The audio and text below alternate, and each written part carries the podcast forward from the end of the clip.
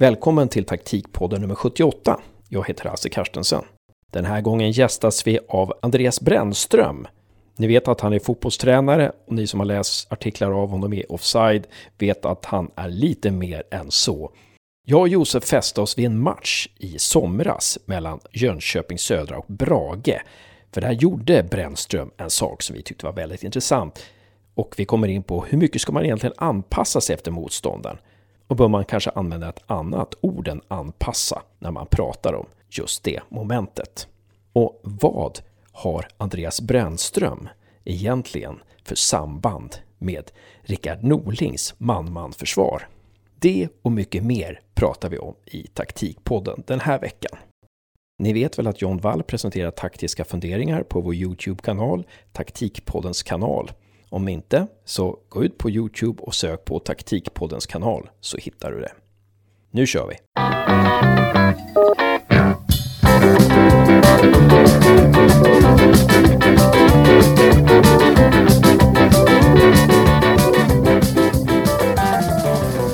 Nu höjer vi insatsen i taktikpodden för nu har vi en kär gäst hos oss som vi har velat ha länge. Stort välkommen till taktikpodden Andreas Brännström! Tackar! Eh, himla kul att ha med dig. Jag ska snart göra en presentation av dig så får du se om det är någonting som saknas och om det är någonting som måste läggas till. Eh, men innan dess så välkommen också till Josef! Tack så mycket! Du går sista terminen på Sportsmanagement på Linnéuniversitetet Växjö och du scoutar också för några lag. Eh, kul att ha dig med. Men nu, Andreas, ska jag göra en presentation av dig. Som spelare fostrades du i Brommapojkarna. Du spelade då i BP, du spelade i Café Opera, du spelade i Sirius och Enköping. Och sen som tränare så har du jobbat som akademiansvarig i Sirius och som A-lagstränare. Men du är mest känd för att ha tagit Dalkurd från division 1 till superettan du försvann iväg ett tag, kom tillbaka och tog Dalkurd från superettan till allsvenskan. Och sen har du också tagit Jönköping Södra till två allsvenska kval. Och som många kanske inte vet att du var den som såg till att Poya Asbagis talang togs tillvara. För du utsåg honom till din assisterande tränare när Poya var väldigt ung tror jag. Och dessutom har du varit återkommande krönikör i Offside. Vad säger du om den presentationen? Oh, den blev fin. Eh, inte två kvalplatser med Jönköping. Vi missade ju kvalplatsen ett år. Ni missade kvalplatsen där, just det. I sista sekunden, 96. Tror jag. Mot Brommapojkarna va? Just det, precis. Så det var väl det enda. Annars tror jag du fick med allt. Ja, just det. Just det. det var Brage som kvalade då ja. Mm. Ja men bra, annars fick jag med allt där. Och det här med Poja, du lyfte väl upp honom ganska ung där. Ni båda var stationerade i Uppsala. Hur, hur var det där? Eh, jag tränade ju Sirius då. Så hade jag några unga killar som var lite intresserade av fotboll sådär. Eh, som eh, ja, kom till träningen eller skrev eller sådär. Och Poja var ju där och tittade många träningar. Så att jag, jag tog in honom och så satt vi en del och sen ja, var jag hans handledare på en utbildning där också. Så att han var och såg väldigt mycket träningar. När jag sen flyttade upp till Bålänge och då behövde jag en ass helt enkelt. På den vä vägen var det och sen tog han över Dalkurd när du försvann ifrån Dalkurd där. Ja, precis ja, spännande. Och sen hade ni en viss koppling till eh, eh IFK Göteborg där, men det ska vi inte gå in på. Vi börjar någonstans. Vi kan väl säga direkt att vi tänkte att vi skulle prata med dig om det här med att förändra sitt spel för att slå motståndaren. Så får vi se om vi avviker från det och hamnar någon helt annanstans. Men det var ju så här att jag tror att det var i somras när J Södra mötte Brage. Eh, och då gjorde du en ganska stor rokad i ditt lag. Bland annat tror jag att du satte ner en mittfältare som mittback. Och när jag läste om den här matchen så sa du, om jag minns rätt nu, att du visste att Brage pressade hårt, att du därför ville spela igenom Brage lagdel för lagdel. Och, och det där satte stora avtryck i mig och Josef och, och vi har massa följdfrågor på det. Men för det första, har vi uppfattat det hela rätt? Var det så du gjorde och tänkte där? Ja, men så är det. Så är det. De, eh, de pressar ju sådär ganska klassiskt, fast intensivt med ett par stycken och så släpper de på en tredje. Och så är det där gänget bakom, alltså tre mittfältare egentligen, ganska duktiga på att suga upp det som, som kommer av den där pressen. Och så sätter man den i djupled därifrån och, och det är man bra på. Så jag vill inte riktigt att vi skulle, vi skulle fastna där utan att vi skulle lösa det där. Tvinga de här tre mittfältarna som var kvar att behöva jobba lite hårdare för det. Och, och det här tanken då att sätta ner en mittfältare som mittback, vad, vad, vad var liksom tanken med det? Äh, men att vi skulle bli svårare att pressa. Brage är ganska tydlig också med dem, att det får man ju vänta tills matchstart och se, men de tar ofta åt ett håll. Och dels att den spelaren skulle vara så pass bekväm att han skulle klara av det, men dels att vi faktiskt skulle kunna försöka spela åt det håll de inte ville ha oss åt. Och då behöver man vara ganska skicklig. Sådär. Så att gör man det mot Brage så blir det, då får du väldiga ytor att ta fram bollen. Mm. Det är intressant, för när vi pratade med Dali Savic var det precis så som han ville spela det här med att liksom låsa fast eh, motståndaren i ett hörn eller på en sida av planen och sådär. Är, är det vanligt när man pressar att man gör så i Sverige eller är det ganska ovanligt? Ja, men det är ganska vanligt att man ska säga, väljer en sida. Det är vissa lag som är mer täckande och mer stänger centralt och de som vill pressa, det är ganska vanligt att man då väljer att trycka det åt en sida. Då har man ju fördelen att kommer man ur det där till andra sidan, då får man ju fina ytor. Är det något lag du upplever som inte följer det traditionella svenska sättet att pressa? Så det har hänt lite sista tio, eller kanske ska vi säga sju åren, fem åren. Förut såg alla lag väldigt lika ut. Sådär. Eh, vi hade ju Akropolis till exempel i vår serie som, eh, som ändrade varje vecka defensivt. Alltså läste in sig på motståndarna och ibland pressade lite högre, ibland stängde vissa ytor och sådär. Så att de var lite luriga på det sättet. Intressant att du nämner Akropolis. De nämns väldigt mycket med respekt faktiskt i fotbollssverige. Det är, det, de är lite under radarn faktiskt. Eh, det ska bli spännande att se hur det går för dem eh, framöver. Graham Potter var väl också ganska bra på det där med Östersund. Att, att han liksom ändrade för varje match, eller mitt i matcherna. Har du någon uppfattning om det? Ja, absolut. Var, han var väl bäst i Sverige på det och de satte väl en ribba för övriga just i det här att kunna vara vad ska man säga, taktiskt flexibla. Att kunna ha spela med tre mittbackar eller två eller att spela på olika sätt och som du säger till och med byta i match. Så att eh, det var väl Östersunds stora grej skulle jag säga. Hur, hur sker avvägningen av att, hur mycket man ska anpassa sitt egna försvarsspel till eh, motståndarna eh, och sitt egna spel? Till att kontra att de ska anpassa sig till en själv? Vad ska jag säga? Eh, vissa lag gör det de gör vecka ut och vecka in på många sätt. Men eh, jag tycker det vore dumt att inte anpassa sig. Alltså, när, man, när man säger anpassa så tanken blir ju lätt defensiv, att man anpassar sig efter någon. Det handlar ju lika mycket om sådär, i vilka ytor vill vi vinna boll? Det kan ju vara en ganska offensiv tanke i anpassningen. Eller som i det Brage-fallet, hur vill vi spela bort de här? Hur får vi det väldigt jobbigt för dem centralt? Om man skulle kunna säga, istället för att säga anpassa sig efter motståndaren så skulle man kunna säga lura motståndaren. För det är lite det man gör också. Ja, men eh, det är, bra, det är ett bra uttryck. Mm. Om vi återvänder till Brage-matchen där då. Uh, har du lust att gå ner lite på detalj om hur scoutingen av Brage gick till och hur du förändrade ditt lag för att kunna slå Brage? Det var ju inte jättetidigt på säsongen, men hyggligt tidigt ändå. Nu gick det ju så fort mellan matcherna så att allt var väl tidigt där första halvan. Brage var ju då ett topplag. Kom från en jättebra trend, hade en massa poäng sista fem matcherna. Fick otroligt betalt för det, för det här, liksom att skicka en två och sen den tredje spelaren i press. De andra var flitiga, ska vi säga, prestigelösa i att flytta över och stänga till det där centralt bakom de här. Och så många som fastnade i den fällan på något sätt. Och så vann de boll där och så ställde de om riktigt snabbt. Från en ganska hög position i planen då. Vi tittade på det där eh, de var väldigt kollektiva bakom den här tremannapressen då. Och vi kände att när de släpper sin tredje spelare så blir det ett hål. Om vi kan komma åt den. Istället för att ha så bråttom. Så kan vi spela bort de här tre först. Det var väl det vi kom fram till under liksom, när vi scoutade dem. Då kommer de här tre spelarna som var kvar. Det, det om jag säger sluttäckt för dem. Alltså, de kommer att behöva flytta och vi vill inte ha de här långa 20-25 meters passningarna där. Utan vi ville egentligen ha bollskickliga spelare som nästan kunde söka upp dem, alltså tvinga ut dem i det här täckande. Att en av de där tre skulle få lämna och den bortre av dem skulle få flytta över väldigt, väldigt långt. Det innebär egentligen att antingen då spela igenom dem eller om man spelar runt dem. Spelar man runt någon hamnar man ju ofta vid sidlinjen, men en, en ytterfältare som tvingas flytta in hela vägen centralt, då kan du spela runt honom och vara, ja, vara inne i inre korridor. Om ni förstår. Här skulle jag behöva en tavla egentligen. Ja, det uppstår vissa, det uppstår vissa luckor då när, när ni får motståndarna att liksom frångå sitt sätt att ställa upp helt enkelt. Ja, precis. Och då, så att egentligen skulle man kort uttryckt kunna säga att vi ville göra det otroligt obekvämt för deras andra linje. Och sen därifrån värdera om vi kunde ta den rakt igenom dem eller runt. Men då då var ju utrymmena runt. Och, det var otroligt mycket yta utanför den yttre. Du säger vi scoutade. Vilka är det som gör det? Du, du och din assisterande eller, eller har du spelarrådet med dig då? Eller? Nej, det är jag och assisterande som Mesut Meral. Också en gammal Dalkurd-bekanting faktiskt. Han gör mycket av grovjobbet på motståndare och sen sätter vi oss ner och liksom klurar på okej, okay, hur gör vi? Och då kommer vi in på det vi är inne på nu. Hur, hur slår vi det här? Det var ju tätt med matcher som du säger då i somras.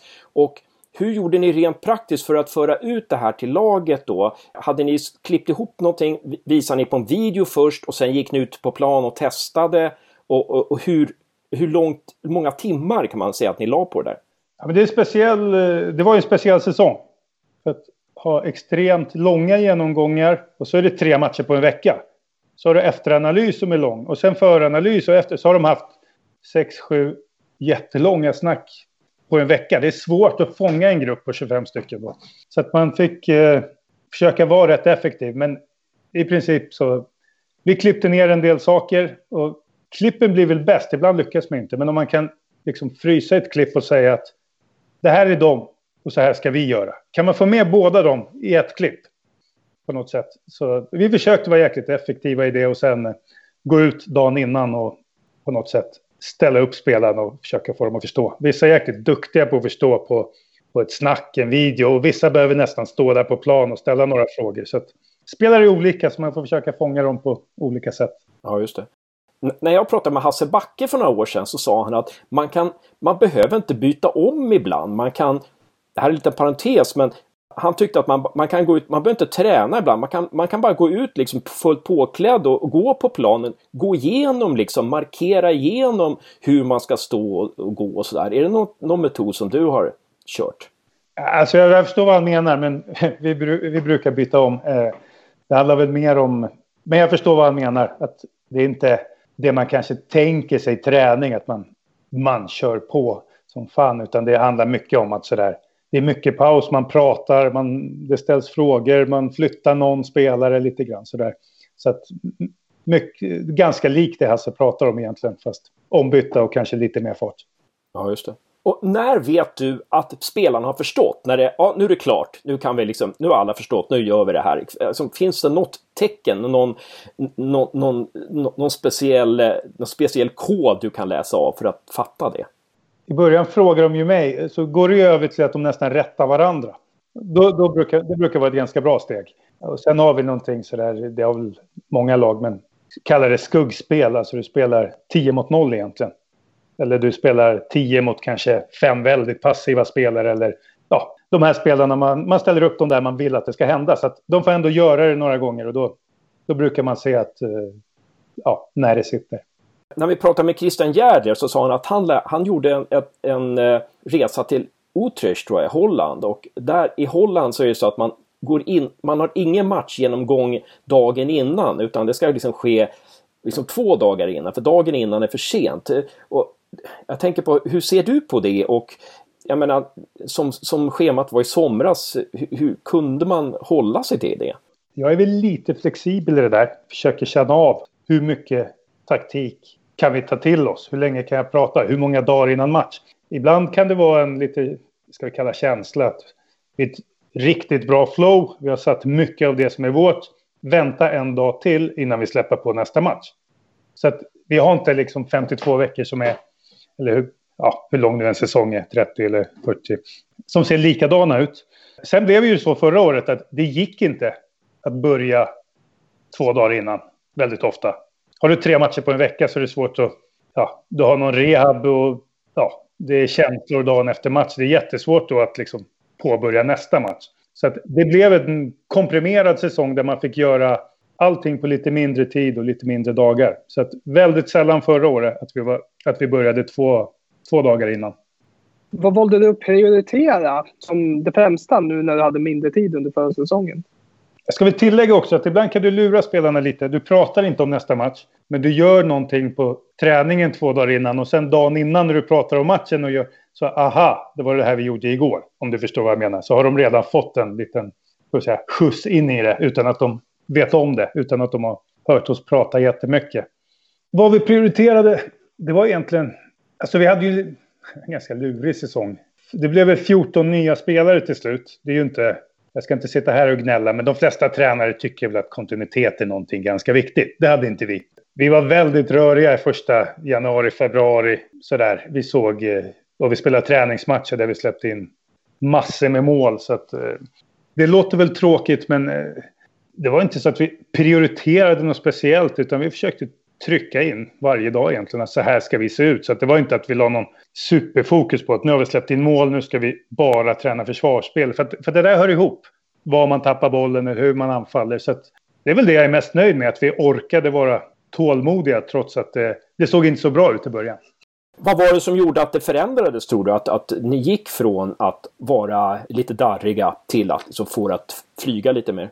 Kanske en ganska naturlig följd av att, som jag sa, är det 14 nya så talar ju mycket för att du ska ha en, en utveckling på något sätt. Och att, att man själv är ganska säker på att vi kommer behöva några månader, men sen kommer vi såklart vara bättre. Så att det är klart, vi hade lite startsträcka där, men egentligen av ganska naturliga skäl. Ja, precis. Eh, om vi fortsätter med det här med motståndarscouting då. Har du några exempel på tränare som du har inspirerats av när det gäller motståndarscouting? Kanske någon som är bra på att lura motståndaren eller ta död på det som motståndaren vill eller? Jag ska säga i vår serie i år så gjorde Akropolis var ju intressanta. De kommer ju från en bakgrund med en annan tränare i division 1. Otroligt systematiska i anfallsspel. Liksom, det var utgångspunkten på något sätt. Bytte sen tränare och kanske släppte den systematiken. Alltså deras anfallsspel var kanske mer byggde på att ja, man kunde dra ner tempot i matcherna, väldigt bollskickliga, konstgräslag. Och sen en väldig bredd ganska spetsiga offensiva spelare. Så att man kunde skicka in dem där och någon av dem blixtrade till. Så att väldig skillnad på anfallsspel. Men däremot deras eh, defensiva struktur var ju otroligt genomarbetad, alltså från match till match. Så att det var ett bra exempel tycker jag på, kanske inte deras offensiv, men deras defensiv var väldigt genomtänkt. Allegri gillar jag faktiskt. Tyckte han var, ja, både i Milan och Juve, just sådär eh, duktig på att, ska vi säga, skapa fällor. Att här vill vi vinna bollen. Och på, på något sätt byggde det defensiva spelet på det, utan att vara särskilt defensiv. Mm.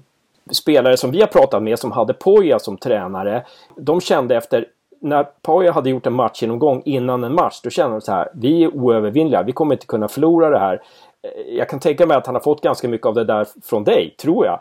Men, men är det en sån känsla du vill ha in, att spelarna ska känna när ni har gjort en matchgenomgång, liksom att ja, om vi gör det här så vinner vi liksom? Ja, men det är precis. Man vill ju skapa en känsla av att vi förstår det här och vi har koll på motståndaren och det vi gör här, det kommer funka. Det ska vi göra. Liksom en enighet och en tro på något sätt. Så det är ju hela grejen med genomgången egentligen, att skapa någon form av förståelse för vad som ska göras och sen en, och sen en tro på att det, kom, det kommer få oss att vinna. Hur mycket saker kan man förändra från match till match, från vecka till vecka? Det får man känna av lite grann. Jag hade ju tänkt egentligen att vi skulle vara ännu flexiblare i år. Kanske kunna skifta system och göra. Men så kom det här, dels att vi var så många nya och jag kände att vi får nog bromsa lite så att alla hänger med. Och sen kom det här komprimerade schemat och då, då blev det ju ännu svårare. Sen tror jag generellt, om jag ska låta lite kritiskt, att svenska spelare är inte lika vana vid att liksom vara taktiskt flexibla som man är kanske i vissa länder där man göds med taktik från, från yngre ålder. Det är en faktor som gör att du anpassar dina rekryteringar till spelartruppen också. Att du väljer hellre att försöka hitta spelare som har matats med taktik från yngre ålder.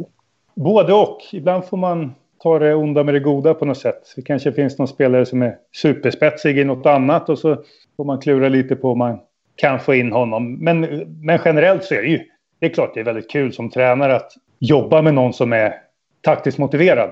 En sån här som, jag ska ta ett exempel, Amira Lamari som vi hade i Jönköping förra året som är otroligt sådär frågvis, nyfiken, vill ha koll, kommer in. Och det underlättar ju för alla. För han kommer ju styra det på plan också. Så att det är klart, kan man få en sån i ett lag så är man, så är man lyckligt lottad som tränare. Hur tycker du att vi ska jobba i Sverige då för att få spelarna att vara mer taktiskt flexibla och eh, förstå taktik lite mer på djupet? Alltså vi har ju vi har ju bättre förutsättningar idag. Sen finns det ju ändå vissa förutsättningar man får ta hänsyn till. Man kan till exempel ha planerat en eh, superträning idag och så är det 10 minus och blåser. Då, då kan du inte stanna spelarna liksom varje halv minut. De, de kan inte stå stilla för då svettiga och då, då fryser de ihjäl. Liksom. Så att eh, man får alltid vara lite flexibel i, i ett schema. Sen tror jag, men om vi går till Italien, det är klart att jag läste någon sån här grej som Vialli skrev på sin Master. Liksom, när man, det sista man gör, man skriver om någonting och så skriver man. Han gjorde en, han gjorde en jämförelse mellan England och Italien. Just hur mycket taktik de får i ung, i ung ålder. Det här var ju några år sedan. Men mm. just att kulturen med att få det. Till och med om man inte tyckte att det var kul så tyckte man träna var oseriöst om man inte fick det. All right. Medan England kanske lite mer, på den tiden i alla fall, när det kommit in utländska tränare byggde mer på att kämpa och inställning och sånt. Och att det var jäkligt svårt att få rent kulturellt spelarna att ställa upp på väldigt mycket taktik. Eh, så att det är olika kulturer och så. Jag, jag tror att vi går mot mer likriktat på det sättet att eh, även i Sverige att vi blir mer taktiska. Ja. Det där är ju intressant. Alltså, jag är inte någon expert på italiensk, spansk och eh, fransk fotboll. Men jag har ju varit lite i de länderna. Det som, det som man kan säga om latinska länder det är att det är väldigt fint att vara smart. alltså man ska helst visa att man är lite smart. Jag tänker på, det kanske inte är lika viktigt liksom i, i, i Norden och i England. Att, jag tänkte att det kan höra ihop med det där med att, att Italien, att ja, man ska att man som tränare ska vara smart på något vis. Nej, men jag håller med. Jag håller med. Exakt det jag menar med kulturer. Att du kan ju se en engelsk ligamatch ibland och så är det en glidtackling vid mittflaggan och hela publiken ställer sig upp. Medan eh, precis i de länder du nämner så är det någon som kanske dröjer lite tid när man leder med 1-0 i 88 och liksom folk nickar gillande att han har koll och han, han är lurig och han, han fixar det här. Så att, precis, den här spelintelligensen kanske i större utsträckning har uppskattats där under liksom många årtionden. Så föds det liksom taktikintresse på ett annat sätt. Det kanske inte är någon slump heller att de tränare som det pratas om mycket just nu är, ja, många kommer från Italien, Frankrike och, och Spanien. När man har fått in en massa pengar i till exempel England så då har man också tagit in fler tränare från den delen av världen. För att... Bara återvända lite till den där Brage-matchen, för jag tycker det är intressant. Alltså, nej, det följer väl ganska väl ut det här rent praktiskt. Det här med att du satte ner en mittfältare som mittback och så här. När matchen väl började, blev du tvungen att göra vissa justeringar där då? Eller, eller? Ja, inte så mycket mer än att lite grann titta på vilket håll vill de, vill de ha oss åt. Och det kan man se väldigt snabbt. Så det pratar man med spelarna om innan. Att vill de ha oss åt vänster gör vi så här, vill de ha oss åt höger gör vi. Alltså, så att det handlar om att få fram den där, den där spelaren de inte vill att vi skulle komma åt på något sätt. Just det. Sen blir det ju så att man, man tycker man har en plan inför varje match och ibland får man ändra för att det slår inte väl ut. Och den, den matchen du nämner blev väl nästan mitt i prick. Så man kan känna att ja, de här dagarna av jobb blev, ja, det blev träff. Ja, precis. Var det inte frestande då att fortsätta spela eh, mittfält, alltså mittback? Liksom att, att, bara fortsätta, äh, nu kör vi så här säsongen ut, eller när matchen var klar? Ja, alltså, vi, gick ju, vi gick ju mot det sen också. Mycket mer än innan. Vi hade ju en ganska tung start. Uh, och sen var det ju någon skada i det också. Vi fick ett benbrott på en mittback. Så att vi landade mycket närmare den Brage-matchen än vad vi kanske var innan. Och var väldigt mycket så att vi spelade med inte så klassiska mittbackar utan mer spelare som var väldigt skickliga i uppspelsfas och att ta fram boll. Smart, Vä väldigt smart alltså. Om vi kommer till, vi börjar närma oss slutet här nu. Eh, jag vet inte om du lyssnar på det avsnittet men jag, var lite, här, lite halvirriterad när, när många journalister, när eh, Jens Fjällström lyfte upp Rickard Norlings man-man-försvar där. Och så började alla prata om det och då sa jag i taktikpodden alltså men Andreas Brännström alltså, har ju spelat man-man-försvar på vissa positioner i flera år, hävdade jag då. Varför lyfts inte det fram? Har jag rätt? Har jag fel? Ja, alltså du har ju rätt i att det, nu var ju hans man-man kanske ännu extremare, det var det ju. Men eh, jag har gjort det redan sedan, jag vet inte, 2011 gjorde vi lite grann i Sirius i vissa skeden. Så där, och på den tiden var det ju, då var det ju så ovanligt att eh, vet, alla spelade ju med täckning i princip. Mm någon, någon form av första press, men i övrigt. Det var ju otroligt jobbigt för liksom inne mittfältare vi mötte. De hade aldrig stött på det sådär. Sen gjorde vi det i större utsträckning i Dalkurd. Mycket större. Bland annat en match mot AIK på Skytteholm, Svenska Kuppen. De hade ju väldiga problem med det. Så att, kanske vi inspirerade en aning, jag har ingen aning. Ja, precis. precis. Var det Norling som var tränare då, eller? Ja, stämmer. Ja, det, är, det är helt sjukt alltså. Det, det är intressant. Men vad säger du om Norlings man-man-försvar? Liksom? Var det revolutionerande? Var det något nytt han gjorde där? Eller? Nej, det var det ju inte. Det var väl mer att det var, ska man säga att han tog det hela vägen. Alltså vi, vi jobbade ju mycket med övergångar. Att i det här läget kan vi kliva in man-man. Eller i det här så täcker vi bort de farligaste ytorna så att vi kan komma in man-man. Eh, det här var ju nästan mer att följa in spelare överallt över hela plan. Alltså mm. så att mm. han tog ju ett steg längre. Jag tycker det finns fördelar med det. Otroligt svårt för motståndare. De är inte vana vid det och du får väldigt lite tid. Men tar du det hela vägen så tycker jag de gånger jag har sett det, även på andra tränare, att eh, det tar lite av anfallsspelet. Det hamnar ofta i väldigt konstiga liksom, positioner för att anfalla. Ja, just det. Om motståndarna som man är där för att liksom eh, markera, om de står på ett sätt som ja, om vi återvinner boll, att vi inte kan anfalla på ett bra sätt, då blir det lite fel. Liksom. Ja, men precis. Och därför har jag aldrig tagit det längre än så. För att då man kan få en otroligt konstig form på laget. Ja, just de där övergångarna, men när ska det vara man-man och inte? Det där jobbar jag mer än kanske att säga att det här är din spelare hela matchen oavsett vad han är. Just det. Just det. Jag får att du, du har jobbat eh, ganska mycket på kanterna eller med man-man, eller hur, hur har jag fel där?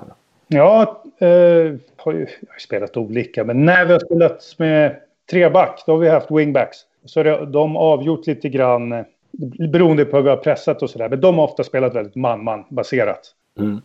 Nu sitter man här och snackar taktik eh, i taktikpodden här. Du kommer ju vara en topptränare i många år till och så där. Hur pass mycket kan du säga hur du vill spela i en sån här taktikpodd? Eh, hur, hur pass öppen kan man vara om sitt spelsätt? Eh, man kanske vill hålla på vissa saker, eller? Ja, jag förstår vad du menar. Men jag har noterat att jag är nog lite mindre hemlighetsfull än många andra. Så jag tycker att det är ganska intressant och jag tycker att det är ganska bra om vi kan diskutera lite taktik och grejer. Och de är hemlighetsfulla, jag ser ändå vad ni gör. Liksom. ja, bra, bra, bra. Sen kanske jag inte släpper en hörnvariant om du förstår vad jag menar. Men Nej, i stora precis. drag, vad vi har gjort och ja, vissa saker jag står för, det, det tycker jag inte är några problem. Ja, kul, jättekul. Eh, Josef, sista frågan. Om det fanns en tidsmaskin och du kunde gå tillbaka tio år i tiden och ta med dig en kunskap som du har nu, men som du inte hade då. Vad skulle det vara? Oj, man fick bara ta en sak också Ja, du får ta flera om du vill. Ja, men om jag ska säga en skillnad för tio år sedan och nu. Det kanske att jag var mer system. Så här, så här ska vi spela. Och du är nia här och då ska du göra det här. Till att bli lite mer flexibla i att vad har den här spelaren för egenskaper? Kan jag ändra en roll så att det passar honom bättre? Det är väl ett steg där man är mycket bättre idag. Mm. Sådär. Och lite så är det ju i svensk fotboll. Du får ju inte köpa in exakt rätt spelartyp för 100 miljoner. Utan köper du Beckham till Real Madrid så lär du inte honom hur man slår inlägg. Utan du har köpt honom för att han har bäst inlägg i världen. Vilket gör att du kommer behöva vara lite flexibel med spelare. Så där har man blivit, tycker jag, bättre på att liksom... Så här, då var man kanske lite för låst. Eh, så här ska vi se ut och nu gör vi det. Sen kan man väl säga att utanför plan har man väl också lärt sig något. Det har inte så mycket med taktik att göra. Då sa man väl ja till allt och till slut tränar du två lag i klubben samtidigt och var på sponsormöten, hotellmöten och liksom jobba 7 till 24 varje dag. Man kanske blir lite bättre på att rikta sig. Stort tack för att du var med i Taktikpodden, Andreas Brännström. Hoppas det inte var sista gången och lycka till med allt du företar dig. Tack själva. Bra jobbat Josef. Tack så mycket Hasse och tack eh, Bellman för att du ville vara med. Ja, kul att snacka med